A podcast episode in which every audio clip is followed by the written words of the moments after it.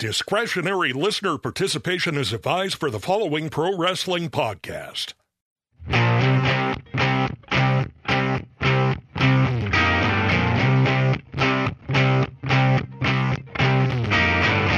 only happy when it rains. Oh, and also when I'm listening to the Stick to Wrestling podcast. I want to thank my friends in the band Garbage for writing that song about their favorite podcast, Stick to Wrestling. If you want to feel old, that album came out 25 years ago. Anyway, my name is John McAdam. This is Stick to Wrestling. Uh, follow me on Twitter. Just put in the name John McAdam, and guys fighting with chairs will pop up. I want to thank everyone for putting up with the last two episodes where I was breathing loudly into the microphone. Chris Tabar was giving me you all good information. In the background, there's like a hurricane going on because I'm breathing into the mic. We're going to try not to have that happen this week. So, welcome to Stick to Wrestling. If you give us 60 minutes, perhaps indeed, we will give you a raw bone podcast. And I do know that there are some good podcasts out there, but I think there's only one wicked good podcast. Sam Kinison, do you think there's another wicked good podcast out there? Yeah, she said no fucking way. Wow, okay, Sam, chill out, man. I want to bring in our. Uh, let me first plug our Facebook group, and there's a good reason to do that we are having a fantasy tournament 1991 crockett cup. We're down to the finals. Rick and scott steiner against bret hart and jim the anvil neidhart. By the time you hear this that'll be over but there will be other ones. If you want to just hang out and talk wrestling or if you have a question go to facebook search stick to wrestling and it'll come up. And we have interactive shows like the one coming up today. It is nothing but questions from our Facebook audience. And with that, I want to welcome back to the show Shawn Heimberger. Shawn, you were great last time. It's good to have you back. Thanks, John. Appreciate you having me back. Uh, always enjoy the show. Thank you. Thank you very much. So, yeah, we did nothing but take questions from our Facebook audience.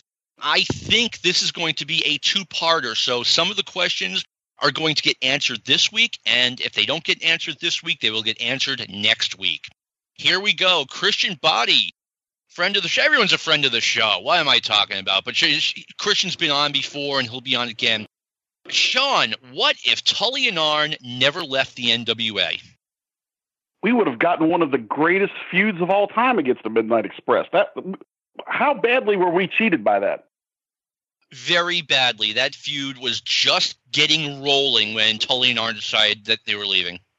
Now, what would they have done after that to top it? Uh, well, that's a little little harder to say, but boy, we would have gotten six months to a year of maybe the best tag team matches of all time.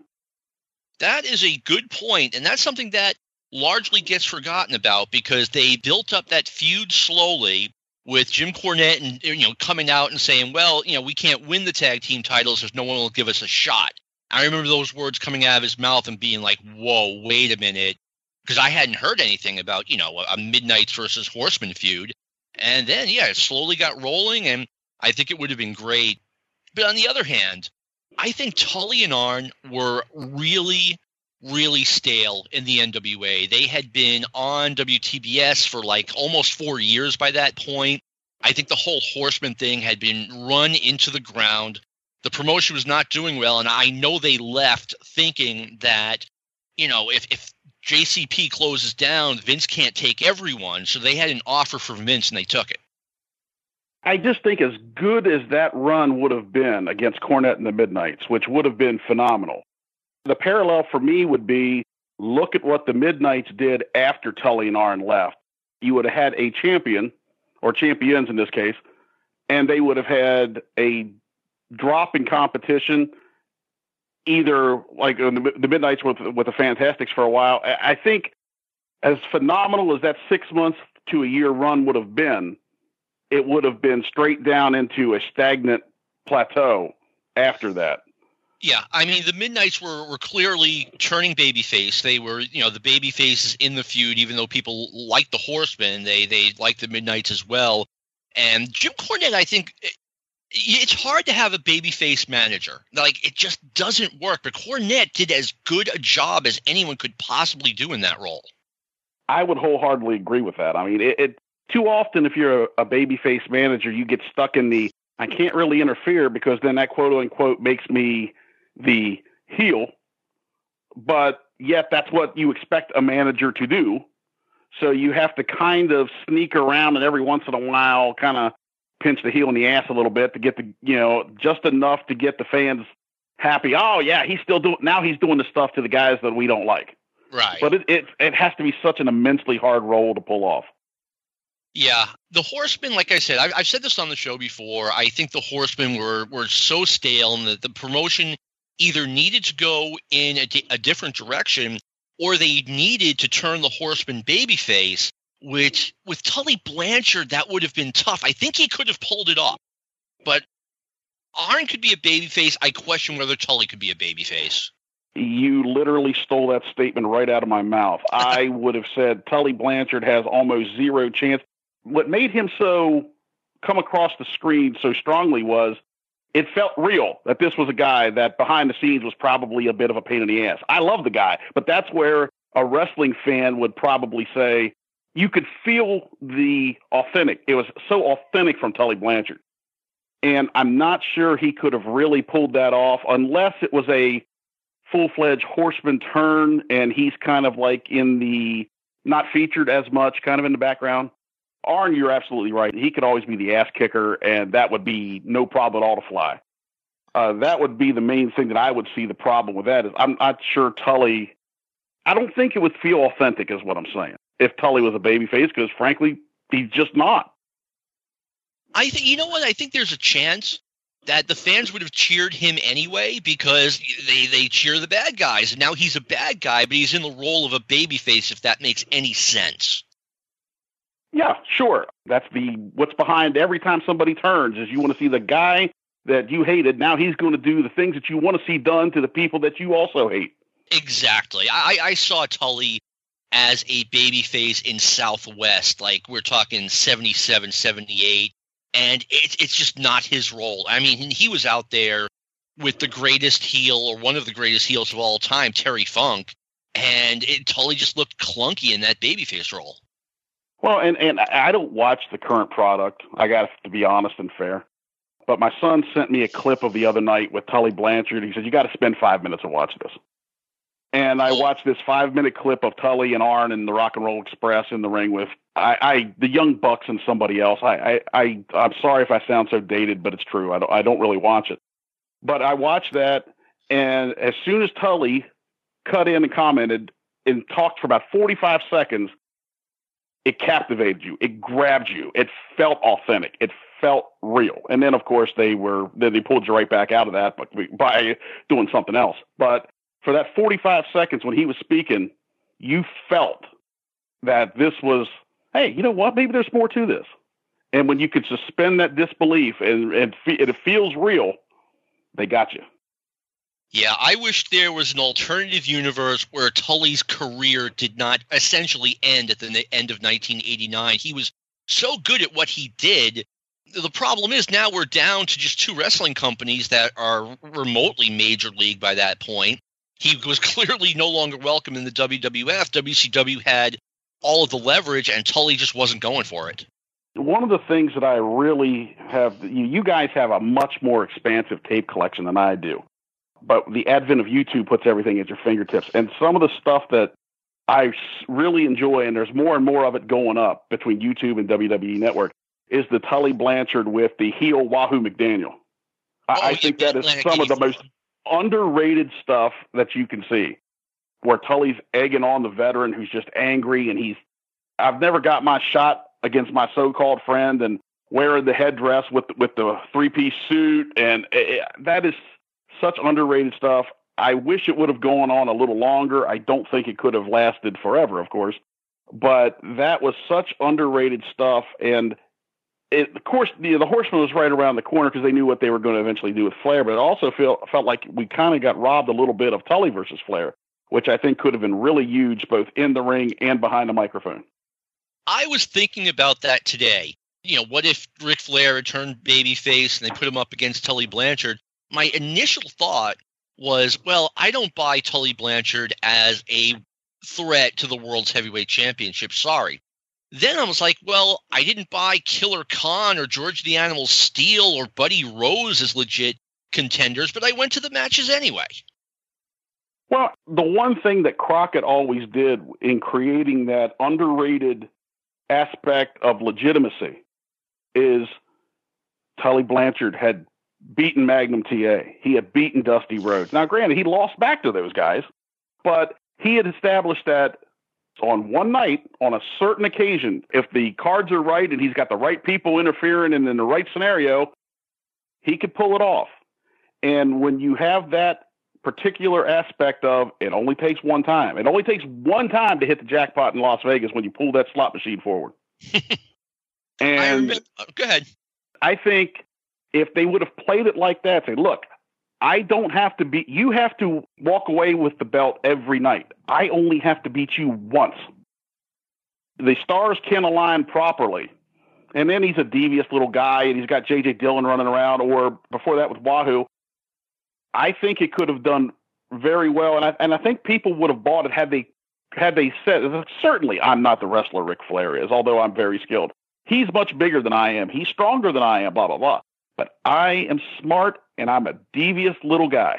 And all it takes is one time.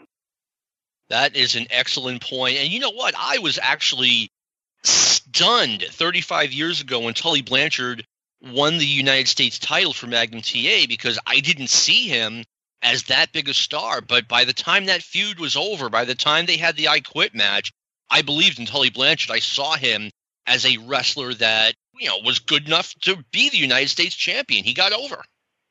Yeah, to me, the Magnum win gave the credibility that he probably never would have gotten otherwise. Because I mean, look, Dusty is Dusty, but guys had beaten Dusty before temporarily in order to create an angle and prolong a program, etc. But when he beat Magnum, then people took him seriously. This guy can do this if things work right. I mean, yes, Magnum's better. Yes, Magnum's stronger. Yes, he's got to bring in Baby Doll, and he's got to do this. He's got, but that one night, that win gave him credibility for the rest of his career. I agree with you. All right, Brad Brightsman ask, how big was the ring in Kansas City? Do you have this information? Ah, uh, you know what? I have to I have to be honest with you. I have not the most up on Kansas City wrestling other than I saw that really good documentary, what uh, the one a couple years ago where Harley Race talked about how they nonstop sold a place out that generally had hundred people in it. uh, but I, I, can't honestly answer that one. I will let you take that one. Uh, the, the the lighting in the arena was so dark that I couldn't even see the ring, so I don't know. Jeff Souza, what if Dynamite Kid does not demand that the British Bulldogs drop the belts to the Harts instead of Sheik and Volkoff? Uh, does Bret's career never take off? What do you think? I think it would be very difficult for him to. The credibility in that title run, although credibility in the WWF is different from that of the territories, that was the first step of Brett being brought up the line, that of being taken seriously. I would go as far as to say I don't think he ever wins a WWF title without that. Huh. Unless unless the eventual plan is was down the road, perhaps the Hart Foundation they had plans for them for a title. I I don't think Bret ever wins the WWF title if the Hart Foundation never wins the tag titles. Uh, you see, I this is good because we're not going to have the same answer. I think Bret's trajectory would have largely been the same. I mean, if, I don't even remember this story. I, I mean, it might be true. I haven't read Dynamite's book in exactly eleven years, but let's say this is this is true. I think Bret has the same trajectory. I think he turns babyface uh, in '88. He eventually gets out of the tag team. Vince sees something in him, and you know, every time Bret won a title, I was taken aback. I mean, I was surprised when the Hart Foundation won the tag team titles because they'd been around. To me, they'd been around a long time, and they just never got past that glass ceiling. I was shocked when I learned that Bret was going to win the Intercontinental title from Curt Hennig. I found out beforehand. And then one day I'm at work, and then a guy who's a fellow wrestling fan comes up to me and says, "Hey, did you hear who won the WWF title?" I'm like, "What? No." And he's Bret Hart. And I was I was stunned that he won the title from Ric Flair. So I mean, it's one of Vince's greatest.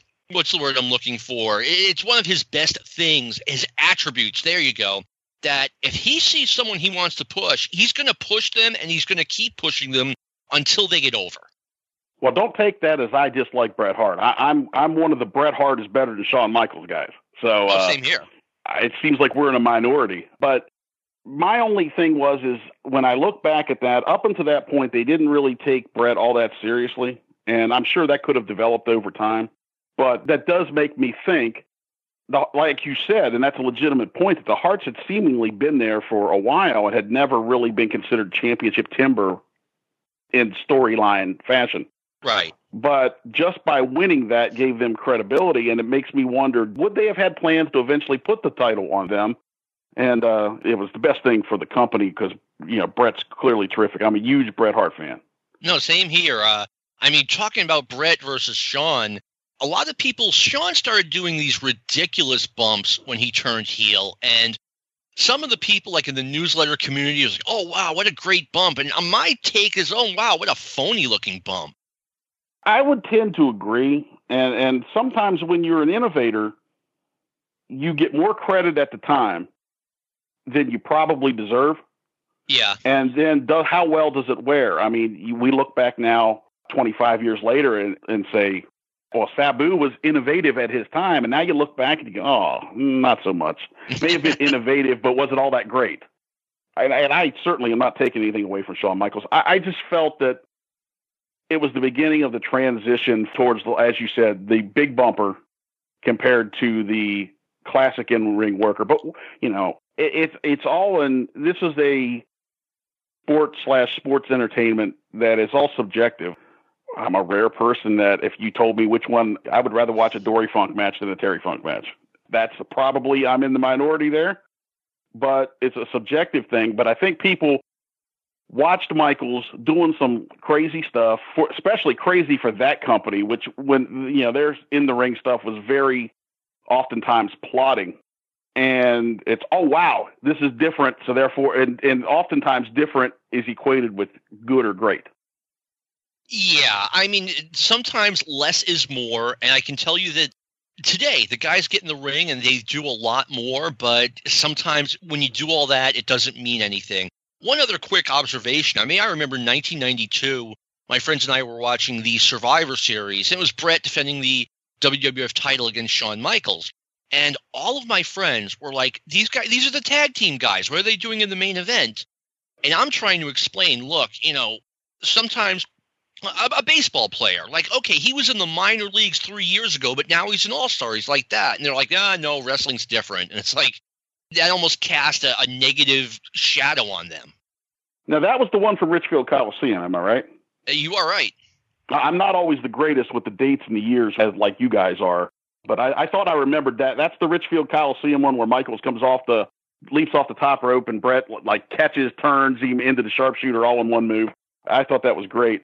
But you're exactly right. The problem with that was is you had two guys that were not considered by the average person to be they, weren't Hulk Hogan, they weren't Macho Man, and a lot of times it takes time to reach that. Like you said, the minor league baseball analogy is great.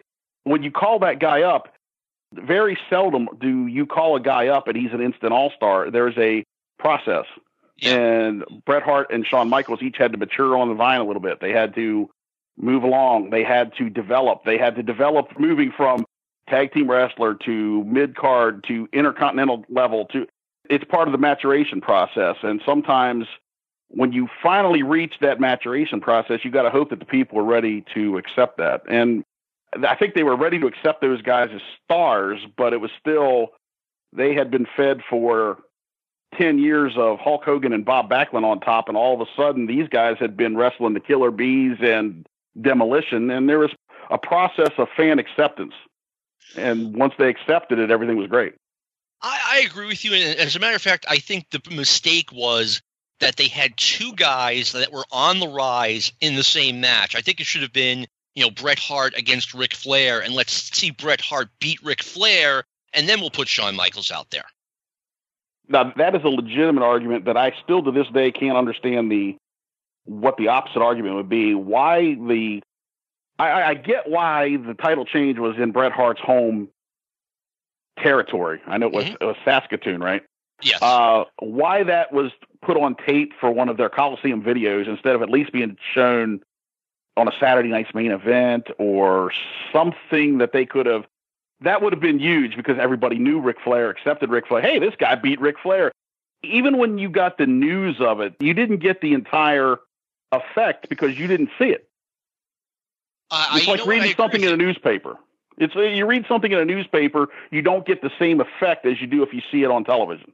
You're 100% correct. That is an excellent observation. Uh, let's go to this one. John Metler, thank you for the question. What if DiBiase was given the NWA title in 1981 instead of Ric Flair? Ah, you know, I read that question and I thought about that, and I've been back and forth because if I recall correctly, wasn't the original plan around that time that they were going to do like a three tier thing where DiBiase, Flair, and Dusty would would kind of have like the modern day Briscoe Funk thing, except for there'd be three of them, where any of them were capable of winning at a certain time. One guy might have it for six months, another guy might have it for nine months, along those lines. I've always liked Ted DiBiase, but when I watch that stuff of him, babyface in Georgia, he's like, to me, I find him as a not not in the ring, but he, he comes off so dull, duller than dishwater.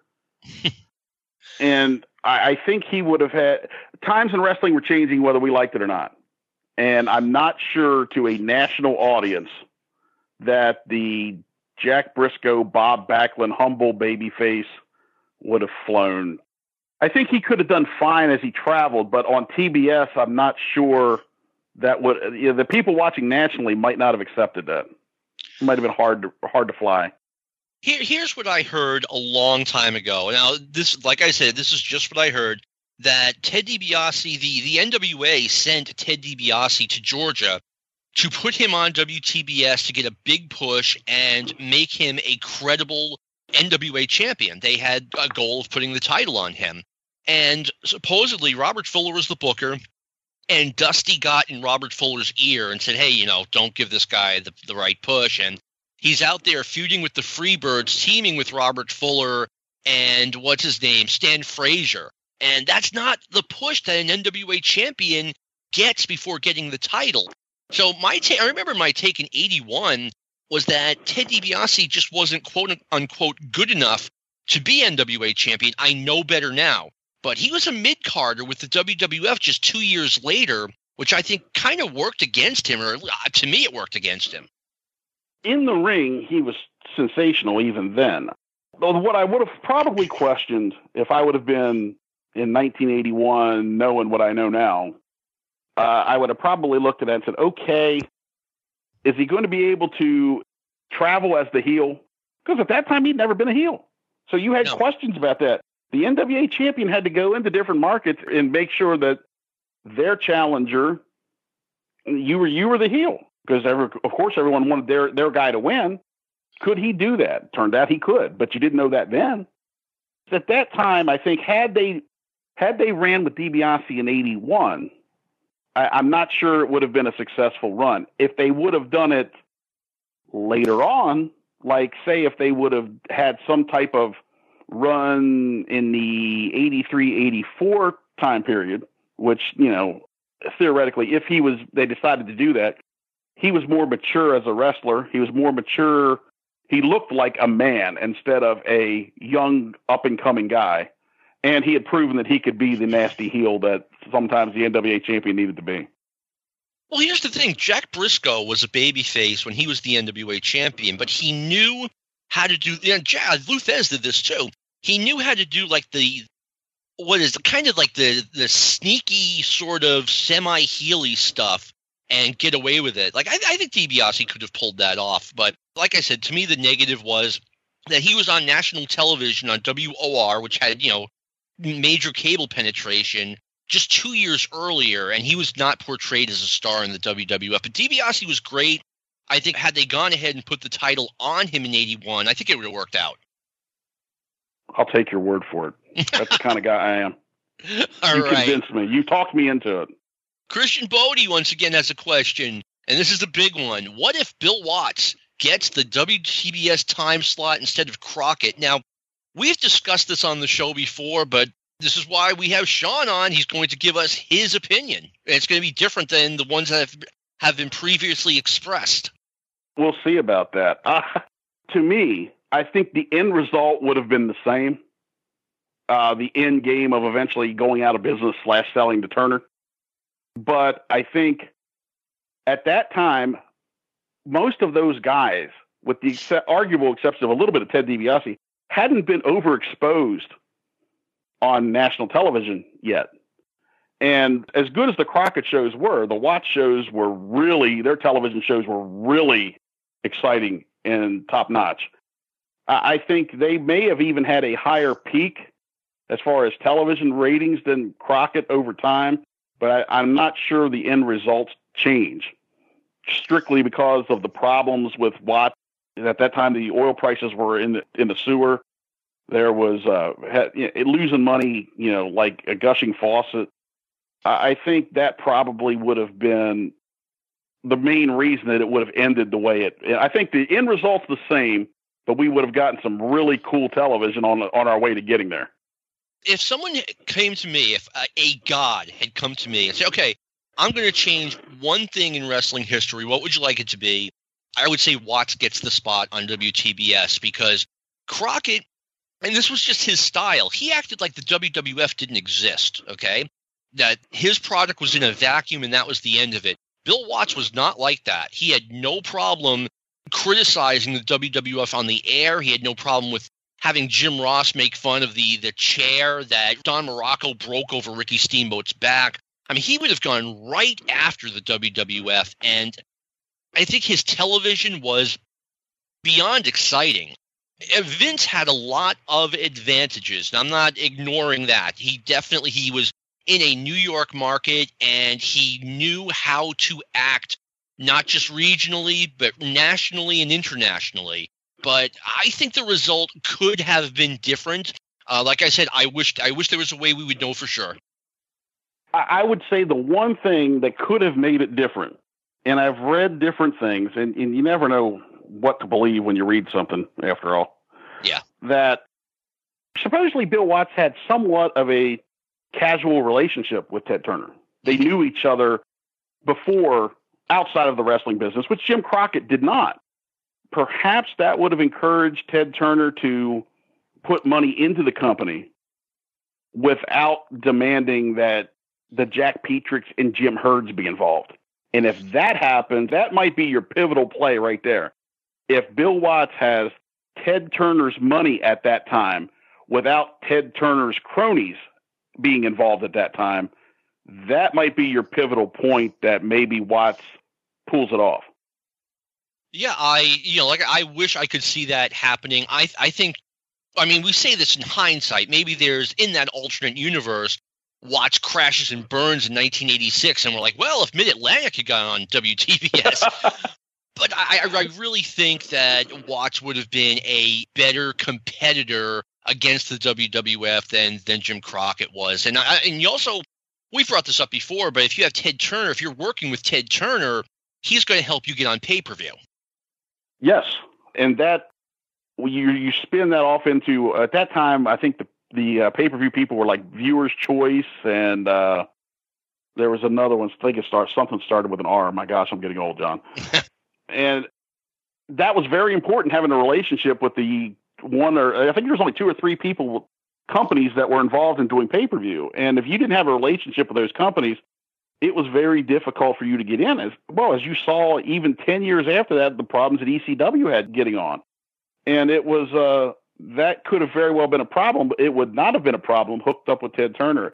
The only thing, as much as I, I'm a huge Bill Watts and, and Mid South UWF fan, uh, at the risk of sounding fanboyish, I, I love the Brian Last Mike Mills show that the Vanguard Network puts on there. I listen to it all the time, love it. But the only thing that makes me wonder is when you watch those shows out of Tulsa, their regular television show was almost like what McMahon was doing with Saturday night's main event. I mean, they were loaded every week. There was two and three and four matches filled with top guys, which is compelling television, but may have been hard to sustain over time and probably would have been, maybe might have been hard to draw for house shows more than the first time or two that they were in a town. If, if you're you're based in Tulsa, Oklahoma, and New Orleans, Louisiana, and you're coming up and say, okay, we're going to run Cincinnati, Ohio, we're going to run Milwaukee, Wisconsin. Do you have that type of ability to draw every month or every quarter? I, I'm not sure that when you have that kind of television, you're giving so much away. Could they have done that? I, I don't have an answer for that. I love this alternate universe stuff, though. I'm all down on that. I mean, I look at it this way. I mean, the WWF, when they started having those Saturday night main events, I mean, they were still drawing when World Class was putting on main events on television every week. I mean, their attendance was still strong. So I, I, I think that's kind of been disproven. There a lot of the older promoters like, oh no, if you put on good matches on television, you, you won't draw. But promoters that did put on good television matches drew. That's not what I'm saying. I guess I'm doing a bad job of expressing it. I think the problem is Mid South, the territories, they did not have the depth of talent that McMahon did because he was buying everybody in the world. Yeah. And could you get away with that with the same 10, 12, 15 guys again and again and again? And that's probably what helps sink Crockett. It was you only had the same core group of 10, 12 guys, and you could only recycle it so much. Could Turner's money, theoretically, in a Bill Watts led company, allow him to open the pocketbook, increase the depth, build up that depth chart, be able to do different things with different people that you didn't get tired of seeing Ric Flair versus Ronnie Garvin? Could he have done that? We'll never know, but it's interesting and fun to think about. Yeah, I mean, I always give Dusty Rhodes credit, credit and blame, I should say, because the blame is that Dusty used the same core of guys when he wanted to shake things up. He turned someone, but he was in uncharted waters because the territory, you know, he grew up in the territory era where a guy would be in the territory for six, seven, eight months, and then you'd move him out and you'd bring in someone else, and like he couldn't do that anymore. Right, exactly, and and, and that's what I'm saying in a very ham-handed way. That could it could have been a problem for for Watts is you only have this core guys and you don't have that farm system to pull from. You can't call Pawtucket and say, we're bringing up so and so to bolster the outfield because Pawtucket doesn't exist. They're all with McMahon.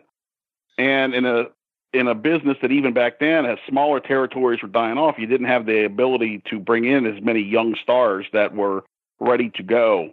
So therefore, when you brought somebody new and you gave somebody a chance in, you wound up with more mighty Wilburs than you wound up with talented stars. You wound up with more Van Hammers than you wound up with somebody that you could plug in. And that's my only question about it.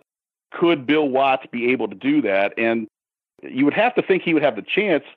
I remember back in the days when shoot interviews, even before the videos, when John, you'll remember them too as well, the various, not necessarily Meltzer, but they would have like interviews of people, and I can't even remember the guys that did it. I think it was called Wrestling Perspective and they had Ted DiBiase did an interview with him, and uh, he said something along the lines of people automatically assumed that when Bill Watts came back to run WCW, that he would go down there with him because of their past association. He said, I'd already been through hell and back. Why would I want to return?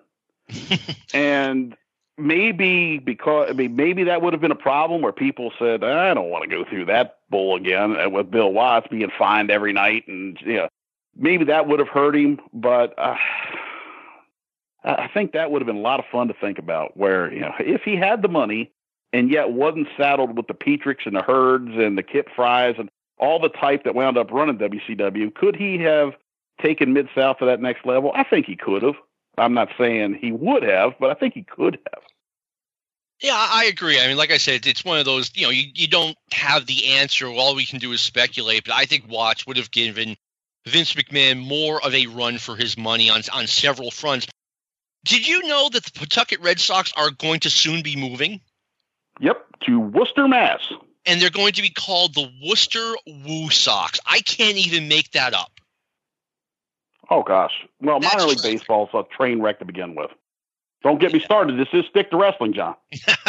I've been to God so many Pawtucket Red Sox games. I saw Mark Fidrych pitcher of the Pawtucket Red Sox. Anyway, Kevin Dignam. What if Ric Flair's the big one? What if Ric Flair leaves for the WWF in 1988? Ah, I've always read that. I, I'm assuming we're talking about just as Turner's getting ready to buy the company.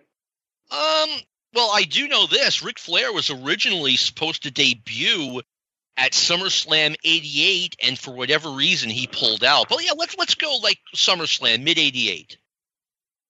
At that time it probably would have been a huge blow. Can you imagine them trying to run that company with Lex Luger as the champion in a company run by Jim Herd? Ugh. Difficult to think I, about. I mean, it would have been a massive, massive blow to lose the best wrestler in the world. It's particularly to the audience that you're trying to attract. And he's going to go to your competitor, and all of a sudden you've got Lex Luger looking just a little bit down the road, a year or two down the road, and you're looking at we're the PN News bunch. Yeah. Uh, I, I'm not even sure. I would almost say this: if Ric Flair goes to the WWF at that time, maybe they stagger to that the the really no pun intended bad stuff with PN News and Johnny B. Bad and and all that stuff. Maybe they stagger to that point, and that's the breaking point. it's all over. I, I think it would have been that big because you were you had an audience that was used to seeing Ric Flair on top and delivering 30 minute, 45 minute terrific matches both on television and at the house shows. And all of a sudden, you've got Lex Luger, who was in the ring at even at, at that time, maybe one step above Hulk Hogan. And who was he going to wrestle at that time? Yeah, I mean, I think if they had brought Ric Flair in in 1988, I mean, we would have seen WrestleMania 4, I think it was. No, WrestleMania 5 would have been Hulk Hogan and Ric Flair. My own take on it. Now, I'll give you my 1988 take, and uh, first I'll give you my 2020 take. We now know that Ted Turner would not have purchased the company JCP had Ric Flair not been on board. So it, it would have killed the company dead. Like we would have turned on WTBS at 6:05 sometime in November 1988, and they would have been showing an old movie, and probably with a crawl on the screen, you know, WCW is you know not going to be on anymore, or the company is closed, whatever they had to say, so their phones wouldn't ring off the hook.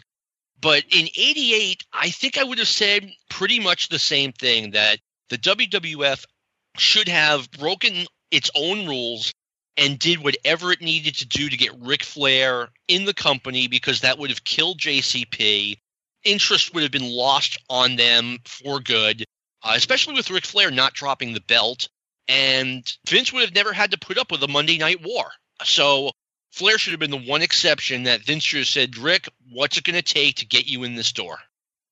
For the WWF, I, I think it. You're exactly right. I think it would have been. They would have saved themselves about years and years of dollars that they wouldn't have thrown away fighting a battle that wouldn't have existed. For Crockett, it probably would have been we'd have had two or three years of a company. Here's my parallel. Crockett would have been what Verne was on ESPN. You would have kept watching this company get worse and worse and worse. And then one day they would have this innovative idea like the Team Challenge series. And then you tune in and it would be tonight's preseason game from the Omni between the Atlanta Hawks and the Chicago Bulls is brought to you by. Yeah. And, I, I mean, and, and that would have been the end of it. Yeah, I mean, if Flair had gone to Vince, Turner wouldn't have bought the company, and would Crockett have been able to find someone else to buy the company? I, I don't think so. If he could, he would have. Well, and and the the one thing that you know I, I kept I keep saying Lex Luger is I would assume that if Flair goes and Turner still buys the company, that means I guess that would still be Dusty on top uh, for a little while because he had the run in with uh, the spike in the eye is what did him in. Uh, so I, I guess they could have tried Dusty at, at that particular time, but I think that would have been a short term deal. I mean, he was already on the backside of 40. And I, just don't see it ending any other way than a couple years of mediocre wrestling and a product that continues to get worse. And you're starting to see, you know how bad Verne's product was at the end when you're turning on and and and they're acting like Tommy Jammer is like the new Ricky Morton, and you're seeing these. It's a collection of has-beens and never was, and it's almost embarrassing that you're watching this on a national program. I think it would have gotten to that point by the end.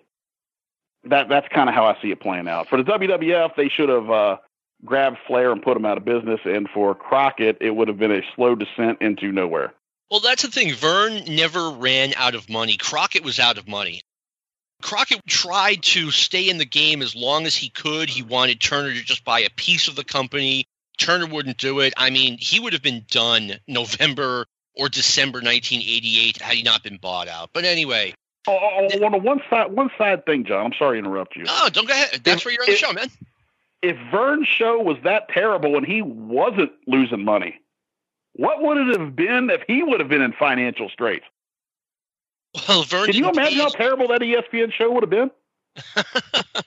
Verne Verne did not pay. That's why he and he got the ESPN money, so that's why he was able to stay in the game as long as he he did. I mean, Crockett, eh, for whatever else we might want to say about him, I mean, he he paid his wrestlers a a rate similar to the WWF until 87 when he had to you know renege on a bunch of contracts because he just didn't have the money. But anyway, Steve, can you imagine? Can, can you, I'm sorry, I interrupted you again. Damn it! No. Uh, I remember reading, even at that particular time, that not necessarily I, that was way before my Observer reading, but reading in, in, in like legit sports magazines, that when ESPN decided to get involved in wrestling, they picked Crockett over the runner-up was Mid South. Now, there's a question for you. What if Mid South gets the Verne slot on ESPN in whatever year that was. Uh, like I said, you guys are better years than I am. Um, 85. Um, if Mid South gets that slot on ESPN, the you know 800 pound gorilla in the room of sports slash sports entertainment slash whatever, if Watts gets that spot, what happens? Uh, I mean, ESPN, I, I pointed this out on the show before. ESPN in 1985 is not what it is today. I mean, they were running, you know, I mean, you tune in on Friday night and you see bowling, okay? Now they have the, the college football national championship, etc. But I, I mean, getting on ESPN definitely would have helped Watts. And I know for a fact ESPN paid cash for the rights to world class and AWA. So it would have been nice getting not only that exposure, but that additional check in the mail as it was. Um, anyway, Steve Crawford, what if Jerry Jarrett buys the AWA? Any thoughts, Shawn? I guess again, I would ask, when does he buy it? Yeah. Uh, if if he buys it like early in an ESPN contract, we probably would have had some pretty compelling television. If he buys it anywhere from the middle point on down, I don't think anything saves it because he was kind of running a a threadbare organization anyway, as you've always said. You know, not paying anybody, you're you're going as cheap as you possibly can for an organization that was basically living off that ESPN contract. I think you would have seen a lot of Jerry Lawler, a lot of Bill Dundee, probably a better television product as far as in ring. I'm not sure the production would have looked any better, and I'm not sure it would have lasted any longer. Uh, probably when that contract was up, ESPN was more than happy to move along for pro wrestling. Yeah, I am inclined to agree with you. And it, it's worth pointing out that Jarrett did buy World Class Championship Wrestling in late 1988, and they were on ESPN. They had a, a nice syndicated network as well. And at the end of the day, it was just minor league wrestling, and people tend. It, it's one thing like when, let's say in '86, when you had the WWF and you had JCP, and JCP was still seen as, as being major league. Maybe not as major league as the WWF, but still major league. Whereas, you know, the world class slash AWA was clearly minor league wrestling, and people just don't get behind, you know, minor league stuff. They really don't. It, it's like, again, I'll use a baseball analogy. You're, I hope to hell some of your listeners like baseball, or they're going to say, please shut the hell up. if you have a AAA team in a city that has big league sports and other sports, they don't tend to draw as well as other AAA towns that, like Toledo and Rochester, they draw much better than places like Charlotte or Indianapolis, because they look at AAA baseball as minor league, therefore an inferior product. Therefore, they don't show up in as many numbers because they feel like they're getting an inferior product. And what's that correlates to wrestling too with uh, AWA and world class at that particular time. No, that that's very fair to say. And if you do like baseball, go to the 605 page and listen to the podcast I was on talking baseball with Kevin Sullivan. I was on at the beginning and then I was on again at the end and it was it was a good show. congratulations to Brian Last for putting out like seven, seven and a half hours of content uh, in a very short period of time. So if you you like hearing me talking, you like baseball, check it out. Anyway, and there's two separate programs. There's the original one, and then he put on something called Extra Innings, and I was on at the end of the Extra Innings, but wanted to get that one in. All right. Well, well now you're ticking me off that I wasn't invited to this, even though I've only I wouldn't know Brian Last in person if I fell over him, but that, why wasn't I invited to this, Brian Last? Probably because you're a nobody. Uh, it probably would be his response. But go ahead, John. I'm sorry. okay. Yeah, well, anyway, yeah, you should check that out too. It's a good time. I mean, and it's the Kevin Sullivan, not just some other guy named Kevin Sullivan. Ah, we talked about this on two shows before. We talked about this a little bit. Trip McNeely asked, "What if Hulk Hogan stays in Hollywood after Rocky Three? Who's the man in the WWF?" And by the way, that is not I think, a far out possibility that he just becomes a movie star. What, what do you think, Shawn? Oh, I think that definitely could have happened. If somebody would have had a reasonable action vehicle, I, I think you could have very easily seen Hulk Hogan. If your choices are, I can make more money to stay in California, or I can live out of a suitcase for every day for less money, which would I rather do? Yeah. I, I think he would have jumped on that in a heartbeat if there would have been something that he could have ran with. Uh, yeah, I, I, think that's very possible. And I, well, you saw what happened as soon as he started getting floated the Thunder in Paradises and and all that stuff. He was out of wrestling quicker than you could say Jackie Robinson. yeah. Yeah, good point. And, you know, there is that alternate universe when we we see like a Hulk Hogan action movie. Like, wow, remember when he was a pro wrestler for like five years or whatever it was? Who do you think would have been the number one guy in the WWF had Hulk Hogan departed for Hollywood permanently? Wow, this is really subjective. I mean, I know a lot of people will say Snuka because he was there and so over, but you had the out of the ring issues there. Kerry Von Erich was one of those that was one of the few wrestlers McMahon paid attention to that wrestled for other people. But I'm going to give you an kind of out there pick.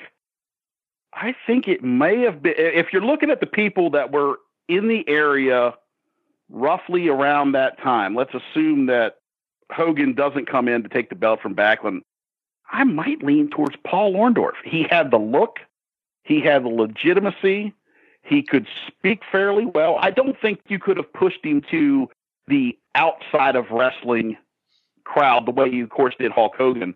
Because Hulk Hogan was six, well, advertised he was six eight. He looked more like a superhero than Orndorff, who looked like a really, really good in shape, athletic guy. Yeah. But he came across as legitimate. I think people would have believed in him, especially at that particular time when he came to McMahon, he was coming off a babyface run in Georgia. Mm-hmm. So I, I think people that had watched that show would have bought him as a babyface. I might say Paul Orndorff. Orndorff would probably be my number four, which means I think I think very highly of Paul Orndorff. I think he could have been the NWA champion, especially right around the time you're talking about Georgia '82. He just had it. My pick, I'll, I'll be honest, it, my pick in 2020, it would have been Hacksaw Jim Duggan just ahead of Butch Reed. But my number one pick, I'm just going to be honest here, if it's November 1983, and I'm Vince McMahon and someone says, okay, who are you going to make your top superstar? Knowing what the Kerry Von Erich stories weren't too crazy by November 1983, he hadn't had that infamous match with Ric Flair yet or anything like that. I would have gambled on Kerry Von Erich. Even knowing some of his issues, I would have been like, okay, this guy is so super talented. He is so charismatic. You know, girls are crazy about him. I would have gambled on Kerry. I love the Butch Reed pick, by the way. That is so tremendous because I remember seeing, I think it was Ernie Ladd. I want to try to give credit where it's due. Said, hey, look, that was a total expose for wrestling. You had African American guys very seldom outside of Watts territory winning championship belts. Yeah. And you look at legit sports, and they, you had African Americans that were, if not among the best in their particular sport. I think Butch Reed could have came to McMahon's territory and it would have brought a whole new level of legitimacy to his audience, and he was good enough to carry it at that time. I mean, I watched Butch Reed wrestle at the 1984 Texas Stadium show. So right at this time we're talking about, and the guy looked magnificent. He was so well built. He, you know, had washboard abs, and yeah, I would have at least seriously thought about pushing Butch Reed as my version of Michael Jordan. Well, you guys could edit this out if you want because I don't know where you guys stand on mentioning other podcasts, but I know there's another podcast around that there's a big ha ha joke about every time they mention Butch Reed's name and everybody laughs. And I've never gotten it because I've always thought the guy was great. My son's a fan, and I've told him, I said, I much prefer Butch Reed to Ron Simmons. And that's not a knock on Ron Simmons as far as, and that was a little past his prime, Butch Reed with Doom. I, I think the Butch Reed that was at Mid South World Class or even Florida, my gosh, he would have been a phenomenal star. He had the legitimacy, and he would have been the first. He wouldn't have been a Tony Atlas or a Bobo Brazil. He would have came in and had credibility, wouldn't have been a gimmick, had the body and not a limited wrestling skill. He could go in the ring and he could talk. I love that pick. I, I wish I had thought of it. I'm stealing it. You know, one thing too I want to point out, I don't think anyone would have been a proper substitute for Hulk Hogan. I mean, no. like him or not, he was the one and only. The WWF would not have been anywhere near as big as it got with Kerry, with Orndorff, with Reed, or with Duggan, who you know would be one of my picks. But I, like I said, I'm not even comparing those guys to Hogan. They they made the right pick with Hulk Hogan. And Well, you know, Hulk Hogan looked larger than life. You know, like exactly. like Butch Reed and Paul Orndorff are really in shape, athletic, really strong looking guys. Hulk Hogan looked like somebody off a comic book. Mm-hmm. And that was the difference. You were able to pull people that didn't watch wrestling. That was what they pictured a pro wrestler looking like. Yeah, he was right out of a comic book, and in more ways than one. Just the look itself, the the over the top, what you gonna do, brother? Interviews you know that that Reed or Kerry just couldn't have done. But no. I mean, Robert Raines asked, "What if Austin Idol takes the Hulk Hogan spot in 1983? What do you think?" I like Austin Idol, but I think that's way above him. He had to talk, and I know Hulk Hogan certainly wasn't uh, Jack Briscoe in the ring, but I just don't think. Oh, we we just said it. Austin Idol was a very well built guy but didn't have that superhero look. He did have the talk, but uh, I don't think he's as good of the ring as the guys we just mentioned. If that was the case and they put the title on, I'm not sure that really would have worked. Uh, I'm not saying they wouldn't have got some mileage out of it, but it wouldn't have been a home run by any means. I, I have to agree with you, and I am an Austin Idol fan. I thought the world of him. I thought he was one of the best heels in the business at the time. But I'm picturing Austin Idol like, okay, if he is in JCP, what is his role? And I'm like, could he be the world's heavyweight champion? Not in my opinion.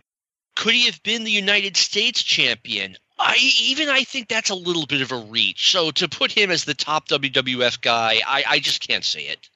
Yeah, I, I like Austin Idol a lot. That's not a knock on him. I just everybody reaches their level when you're floating down the river, and uh, his level was top heel in a regional territory. Yeah, I, I agree with you. Dave Jones would like to know our opinion. Who were Bruno's top three feuds? Well, you have to go Larry number one. I have Larry number one. You know, I would say uh, I'm going to go Stan Hansen number two. It wasn't as necessarily as long as some of the others, but you do have the the impact of the broken neck and, in Shea Stadium. And uh, three, I'm going to go Spiros Arion.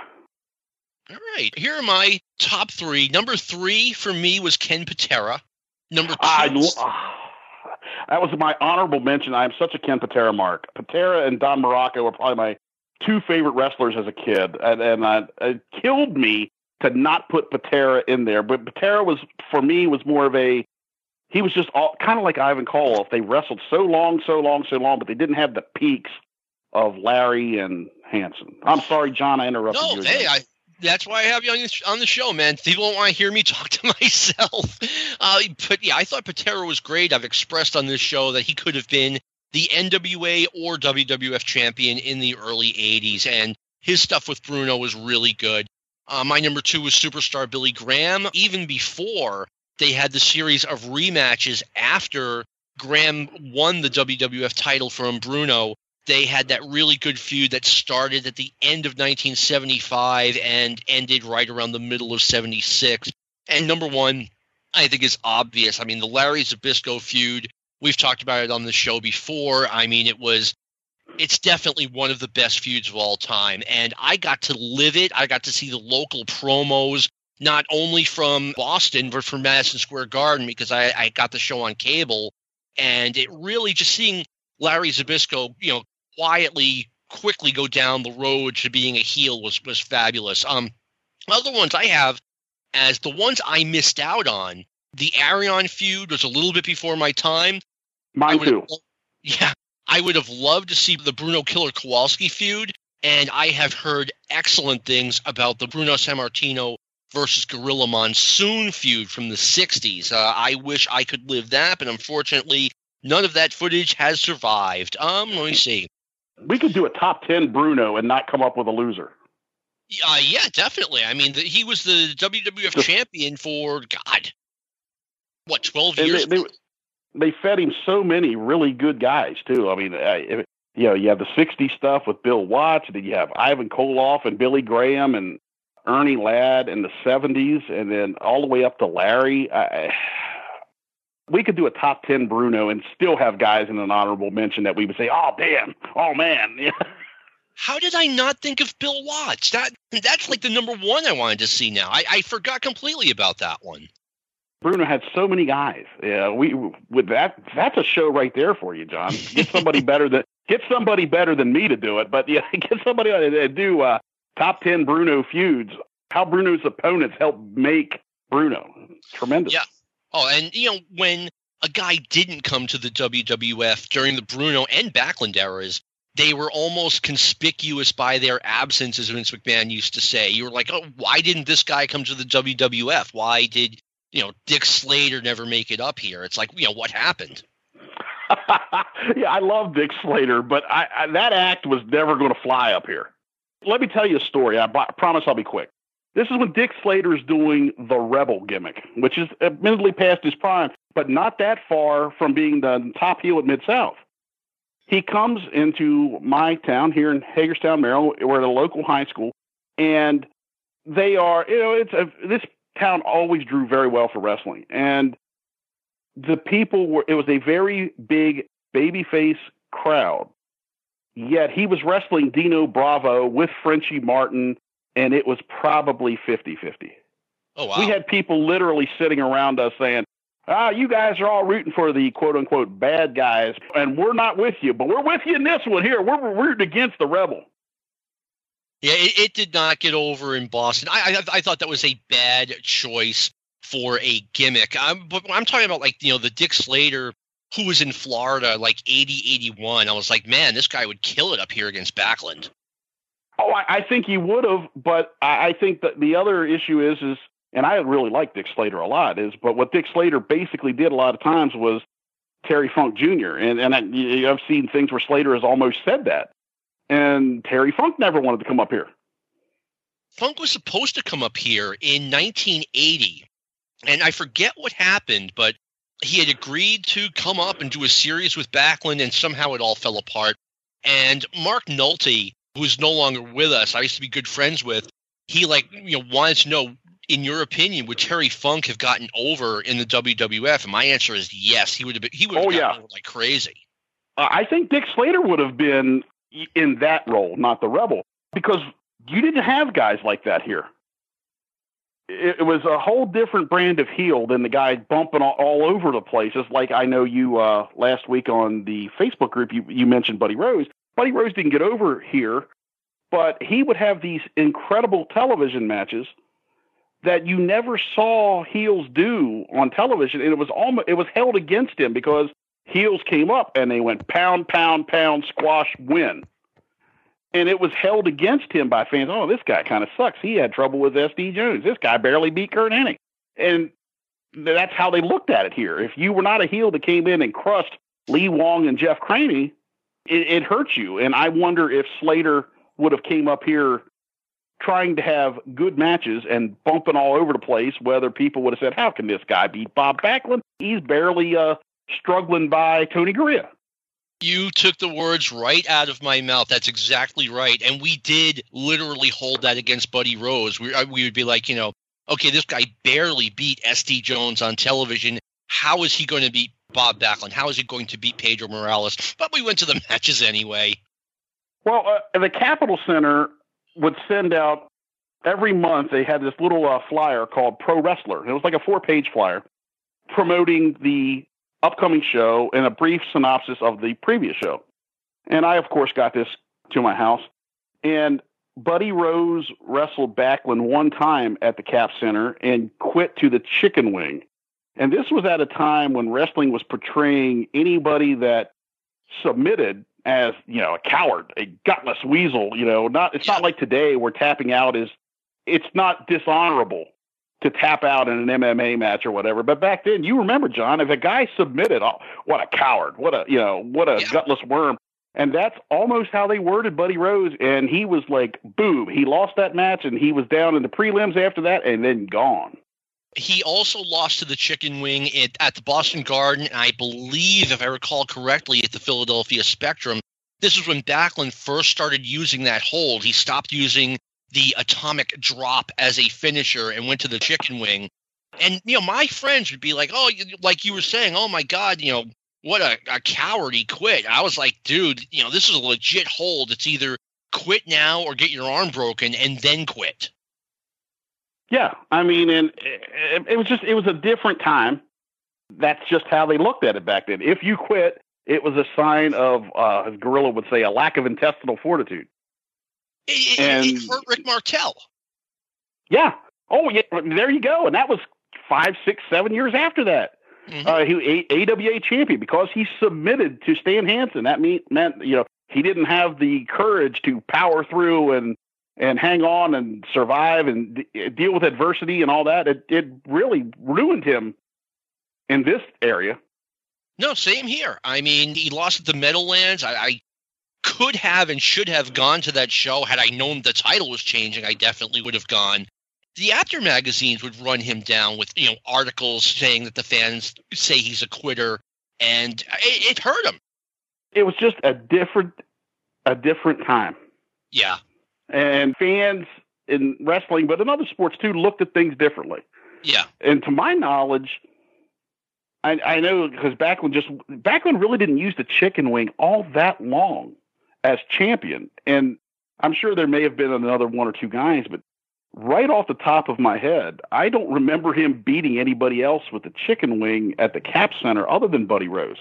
I'm open to being wrong on that because I'm an old man now, but I don't remember that. And they, I just, but I, it always stands out that his television matches were so great, and yet it people just weren't worried about it. It was like, oh God, no zero. It cost him credibility. And then they were trying to get Backlund's submission move over, which it did to a certain degree, I guess. But what it really did was ruin Buddy Rose here. Even when he came back with the Bobby Heenan thing, you could just tell when he came out when he was going to be managed by Heenan. They remembered. They remembered Buddy Rose. Oh, that's the guy that quit the Backlund. Yeah, I, you know what? By then it was a, a different audience, but at the same time, I mean, you see Buddy Rose out there with Ken Patera and John Studd and Bobby Heenan, and I liked Buddy, but like you knew who the star wasn't. Yes, very well put. I mean, he which one of these things don't match with the other, as they, as they said on Sesame Street. You could see that what you had a very credible guy and two stars. Yeah, I mean, well, you'll understand this. I mean, Roberto Duran was pretty much finished when he quit in the middle of the Leonard fight. And if you know, it's been a long time since I saw that fight, but Duran was not winning. He was getting humiliated, and he just said screw it, and you know, threw in the towel figuratively. And his reputation never recovered from that. Well, uh, I, I don't know how much you of your uh, your audience. Uh, boxing is in my wheelhouse, and we cover it at the blog extensively. But hey, I, I wouldn't say that. I promise you could plug your blog. Oh, I, Go right well, ahead. Uh, well, you can catch me at thoughtsofrs.blogspot.com. We cover the basic teams I like, and we cover boxing and old school wrestling and forgotten superstars of the sports universe. And if you're interested, check it out there. I'm also on Twitter at Thoughts of RS. But um, Duran, he eventually rebuilt himself when he fought tremendous toe to toe fights with guys like, you know, Davey Moore, and he went 15 rounds with Marvin Hagler, and Iran Barkley beating him for the middleweight title when he's 40 years old. But you're absolutely right. It took him years to rebuild that credibility with the boxing audience. And even then, once you got that tag slapped on you, it was always in the back of your mind could it happen again? Yep. I wouldn't go as far as to say it ruined Duran. He still had another 10 years of great fights and a deserved boxing Hall of Famer, but boy, it sure did make him look bad for a long time. And it was something that he always had to deal with. I mean, you always had it in the back of your mind. If he was way behind, would he just say, ah, to hell with this, I'm done? yeah, ruined was too strong a word. I will admit that, but I mean that's what you know. The first thing a lot of people associate with Duran was sure. the, the no, no Más thing. Yeah. So I'm a Duran is, guy. I wasn't going to let that stand, John. All right. It has been a fast hour as usual, the fastest hour of the week. We are going to have Shawn back on next week to continue with this conversation to get everyone's questions asked. I want to thank Lightning Lou Kippelman, our super producer of Stick to Wrestling, for all the great work he does. This has been a production of the Arcadian Vanguard Podcast Network. We'll see you next week. Thanks for listening. This concludes our podcast day.